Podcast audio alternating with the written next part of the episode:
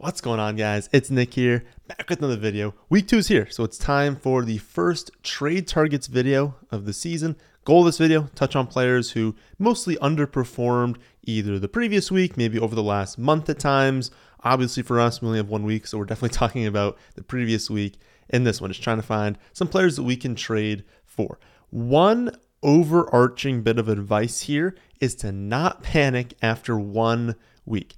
It's very easy to just freak out, start drawing just wild conclusions, but there was a 45 play gap between the lowest and highest volume team after one week.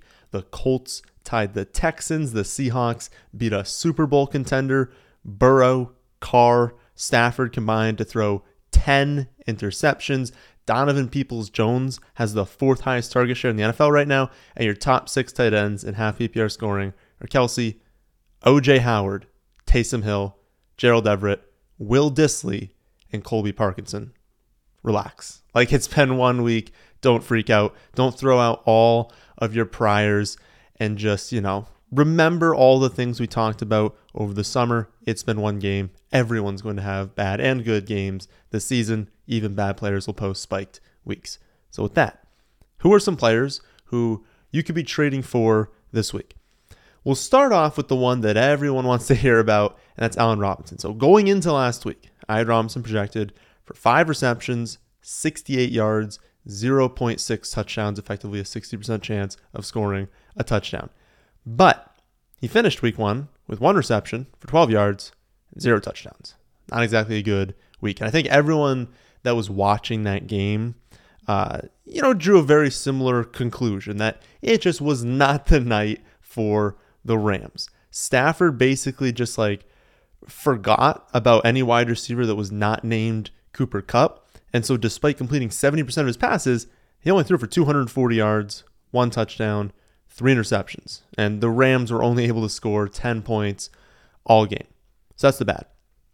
We do need to realize, though, that the Buffalo Bills defense just dominated the Rams all game. That's something that's not going to happen that many times this season. Obviously, the Bills have one of the best defenses in football, and the Rams aren't going to be playing one of the best defenses in football every single week. So there's going to be plenty of weeks where they're facing much easier defenses. They're able to do much more on offense. And I really think Stafford was just like super uncomfortable all night. And we obviously know that he trusts Cooper Kupp more than any other player. And so when he's uncomfortable, when everyone's covered, he's going to force the ball in the cup, and that's kind of what we saw in week one. But that trust in Allen Robinson is just going to build as the season goes on. So we should expect his involvement in the offense to grow each and every week. And at the end of the day, he played 97% of the snaps, and there's no one behind him on the depth chart. So it'd be one thing if we were concerned about someone taking his snaps, taking his targets, but even when Van Jefferson returns, he's going to take the snaps away from Skowronek, Skowronek, however you pronounce his last name, and Tutu Atwell. Like these secondary, tertiary options in the offense, he's not taking snaps and targets from Allen Robinson. So I really think his role in the offense is very safe. His red zone role is very safe. So I still expect him to have a very large um, touchdown share this season. Obviously, they only threw one touchdown. It was to Cooper Kupp. Had they thrown three or four, which it's not going to happen really against the Bills. We're going to see different outcomes. So I'm not trading for him at cost. I would imagine in most leagues on Robinson went in like the fourth round, somewhere in that kind of range. And so I'm not saying, ooh, he had a bad game. He's easy, easy to get. Let's trade my fourth round pick for Allen Robinson. Like, you always want to be acquiring these players who underperform at a lower cost than originally took to get them. So if your league mate is just freaking out, they're like, he's dust. He's not going to perform this offense. It's only Cooper Kupp. I mean, maybe you can get him for like flex value, someone that you would consistently kind of use in the flex, but isn't good enough to play at like, well, it really obviously depends, like running back two, um, wide receiver two, you know. Hopefully, uh, the person that has Allen Robinson is maybe deep at wide receiver, very thin at running back. You're deep at running back. You can make a very easy swap for Allen Robinson. Uh, so it is largely going to depend with all of these. What is your team? And that's like a very important kind of point to understand is that value is dependent on both teams. Allen Robinson might be impossible to trade for for some of you because he's the wide receiver two on a team that went like running back, tight end, quarterback heavy. They kind of need him versus you know, maybe he's a lot easier to get in a team that drafted five wide receivers in a row, busted kind of on Allen Robinson, it looks like to start. And they're like, oh, well, I have all these other wide receivers. I need running back.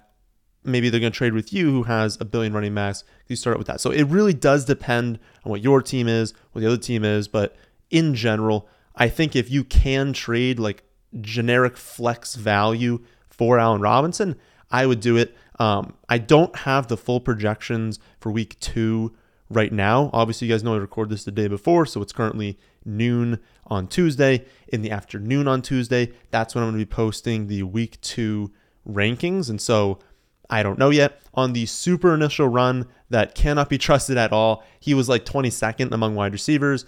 They are playing uh, the Falcons this week. Good matchup. I think they had 29 projected points. Like Vegas is expecting them to bounce back this week, have a good week. And so I think he's going to have a bounce back. I will be probably sending some trade offers for Allen Robinson. Um, I have him in one of three leagues. I would not even be considering any trades for him because, again, you don't want to trade a player that had one reception, right? You're just trading low at that point. Next up, Christian McCaffrey. I had McCaffrey projected as, I believe, the running back two in the week. I think um, Jonathan Taylor was ahead of him.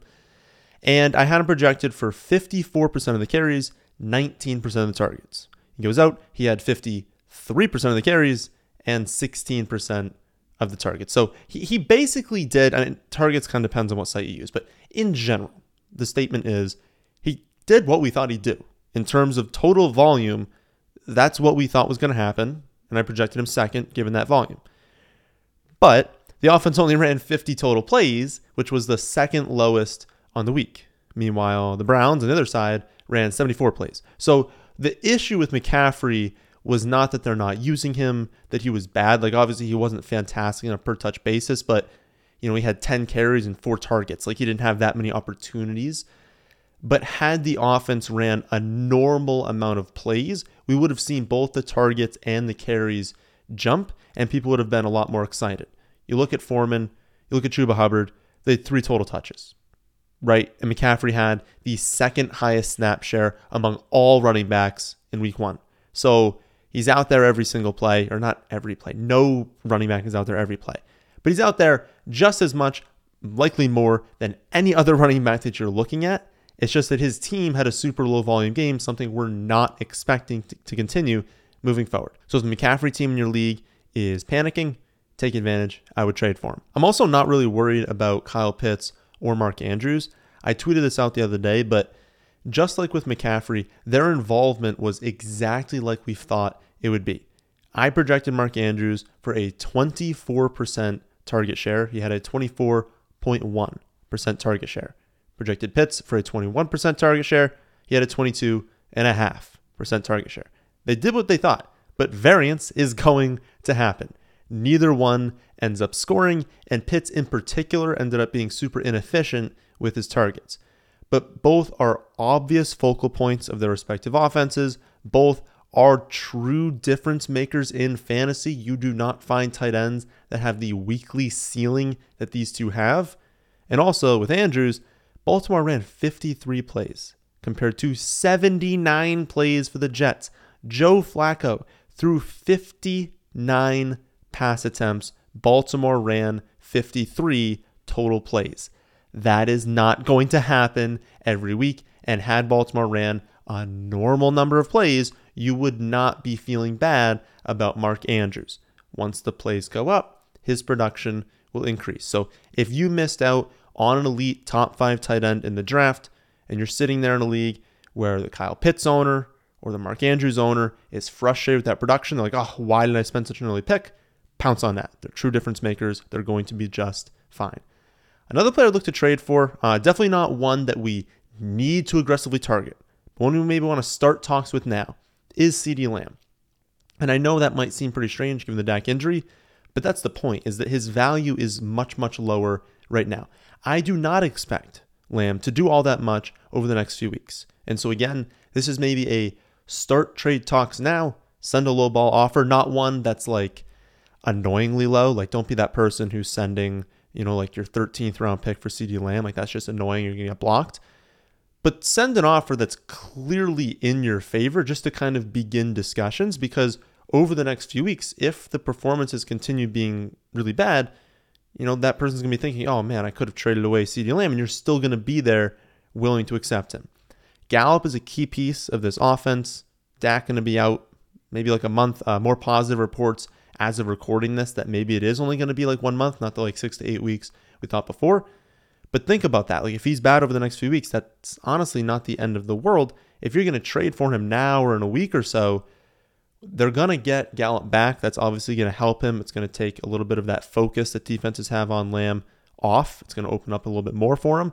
It's going to help the offense overall because he's not throwing to like Simi Fehoko and like Noah Brown. He's throwing to Michael Gallup, so they're more efficient on offense, more scoring opportunities, staying on the field longer. And then if Dak returns in a month to a month and a half, you have him over, you know, the second half of the season, which are the most valuable games in fantasy. And also, he had a bad week. At 11 targets. I mean, that's a massive number. He's going to be heavily, heavily targeted in this offense. It's not a team that we consistently think is going to be like dominating in the second half of games. They're going to have to throw the ball, and they're not going to play the Bucks every week. When you have these opening games and people just anchor to these performances, but it's against the Bills, it's against the Bucks. It's like, well, what did you expect? These are really, really good defenses. Of course, you're going to have you know, higher variance, especially on the low end. So again, send a lower offer, see if you can get something done. But if not, he's probably not going to have that great of a game next week. And so it'll begin discussions now, maybe get the trade done next week. Uh, similar discussion on this player, Dameon Pierce. So I don't know that you need to trade for him right now because they're playing at Denver this coming week, and the odds that Dameon Pierce has a good game are relatively low. So start trade discussions now someone's going to, I mean, then hopefully has a bad game. The person, especially if they drafted recently, may have taken him in like the sixth or the seventh round. Two bad games, trade offers coming in, you know, they're going to be much more willing to trade for him after next week. Uh, so obviously, you know, Pierce, he didn't do that much in week one 11 carries, 33 yards, one reception for six yards. But we at least saw like what this offense is capable of. And honestly, like my hope with this team was that they would just like be close to league average. Never thought they'd be an above average offense, but close to league average. And you know, they tied the Colts. Like at the end of the day, they're not an awful team. Now again, they they play at Denver. Denver's not going to be happy after losing that game in Seattle. They're probably going to go out there and dominate the Texans. But, you know, he had 12 touches. Maybe he goes up to like 13 or 14 touches this next week, remains inefficient at Denver. You trade for him, and he's just going to be trending up. You got to understand that Burkhead is not getting 14 carries and eight targets every week. They want Pierce to be the guy. He's obviously better than Rex Burkhead.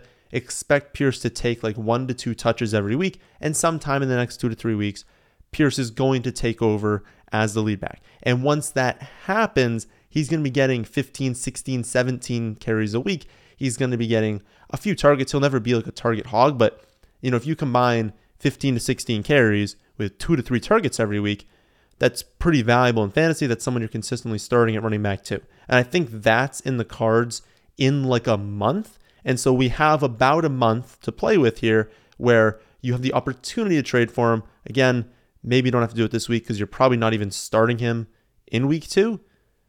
Start discussions now. If you happen to get a really lucky low ball offer, do it. But if not, that's okay. We'll do it next week. Another player that I trade for before people catch on is Allen Lazard. Now, I'm high on Romeo. Um, I think that Christian Watson is going to be a relatively consistent deep threat. I don't know if he's going to have a huge like um, huge target share on the offense, but he's going to consistently be used downfield. But Rodgers is in love with Allen Lazard, and it's pretty obvious that he missed him this last week. Uh, when he's back, he's going to step right into the wide receiver one role. And while he's never going to approach what Adams was able to do, there's a pretty decent chance that when Lazard returns, he's putting up wide receiver two numbers. And that might seem like a stretch, but if you watch that game, Rodgers just needed someone. I think he's going to involve Aaron Jones a little bit more than he did in that game. That was a little bit weird that Jones didn't get all that many touches because he was super efficient with all the touches that he got. But I think Jones is going to get more work. I think Robert Tonyan is someone we talked about in the waiver wire video. He's someone that's going to be involved more as the season goes on. But when Lazard comes back, that's going to kick out Watkins. You know, some of these Cobb targets are going to go to Lazard. Some of these targets that were going to Romeo, going to Christian Watson, are also going to go to Lazard. And it's just like, from hearing everything, we know Aaron Rodgers trusts him. We know we, he likes him. He's going to force him the ball. And Lazard's going to be good with those targets because they're coming from Aaron Rodgers. So if you have the opportunity to trade for him, it does not seem like a long term injury. It seems like a relatively short term injury.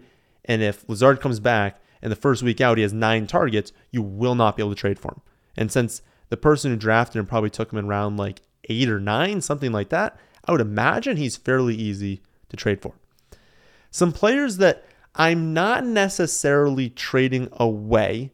That, as I said before, really just depends on your team. We're not sitting here and saying, oh, this player had a good week, got to trade him away, right? That's not ever what you should be doing. It's more, here's a list of players that if you enter trade discussions with someone else and you have these players, I would be perfectly willing to trade them away. So if you're trying to target someone else, you have these players. I'm fine not having them on your team anymore, but I'm not saying, oh, I've got this dude, got to get rid of him for nothing. This is also a list of players that maybe some of them performed okay, but I'm not targeting in the trade market. So for running back, Josh Jacobs, Antonio Gibson, David Montgomery, Tony Pollard.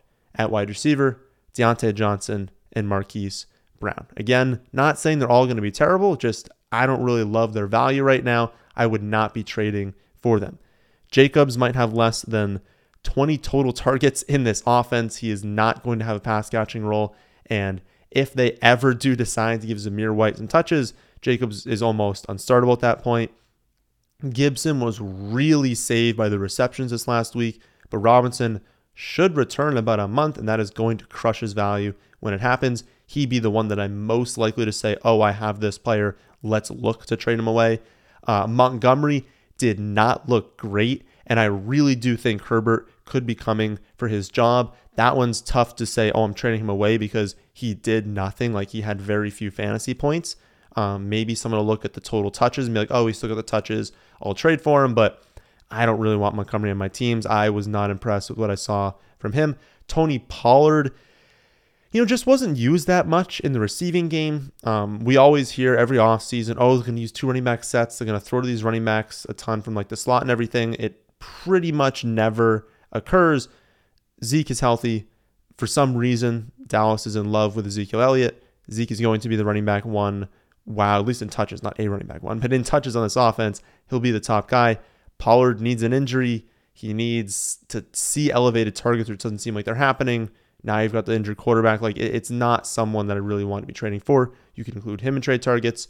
Um, Diontae Johnson, great target share, but like I've said all off season, it's not an elite passing offense. And with rookies on a roster, you always expect rookies to start off a little bit slow. And as every week progresses, they get more and more comfortable, more and more involved in the offense. Typically, after the bye in the second half of the season, that's when they truly break out. You know, Diontae Johnson had a good target share, but like again, he didn't he didn't do a whole lot with it because the passing offense isn't that fantastic. And when Pickens starts to become more involved in this offense, that's going to directly be taken away from Diontae Johnson. And so I would try and get out of that before that starts to happen.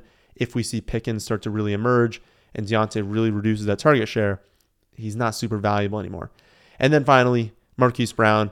He had a much lower target share than even I expected. Now, I had him like 10 spots behind ADP in the rankings. I doubt many of you have him. But at least in week one, we had Rondale Moore out. We have Hopkins out. We've got a game where they're obviously going to be losing, so they're going to have to pass it the guy I really did think that he would have a solid game and a, a good target share. But he did not have a very high target share in that game. Rondale Moore will be back soon. Hopkins will return a little bit after that. You know, if he's only getting six targets when he's competing with AJ Brown, Greg Dortch, and Andy Isabella, I mean, I can't imagine he's going to do a whole lot better than that once Rondale Moore and Hopkins return. So you can call those sell highs, you can call them whatever you want. Those are really just players that I'm not really trading for. And if I have them, I'm more than willing to include them in a trade if a trade needs to get done. But that'll do it for the week two trade targets video. I have a longer list of potential trade candidates on my website, thefantasyfootballadvice.com, and it's also ordered by level of importance. I also will have, when you're watching this, I don't have it right now as I'm recording, but when you're watching this, the first run of projections and rankings for week two will be live on the site. So make sure you check both of those out. I'll be back tomorrow with running back start sits, Friday, wide receiver start sits, Saturday to go over my favorite plays this week. That, my friends, is of this one. Hope you all enjoy. If you did, how about hitting the like button? And how about subscribing to the channel if you're new here? Thanks for watching.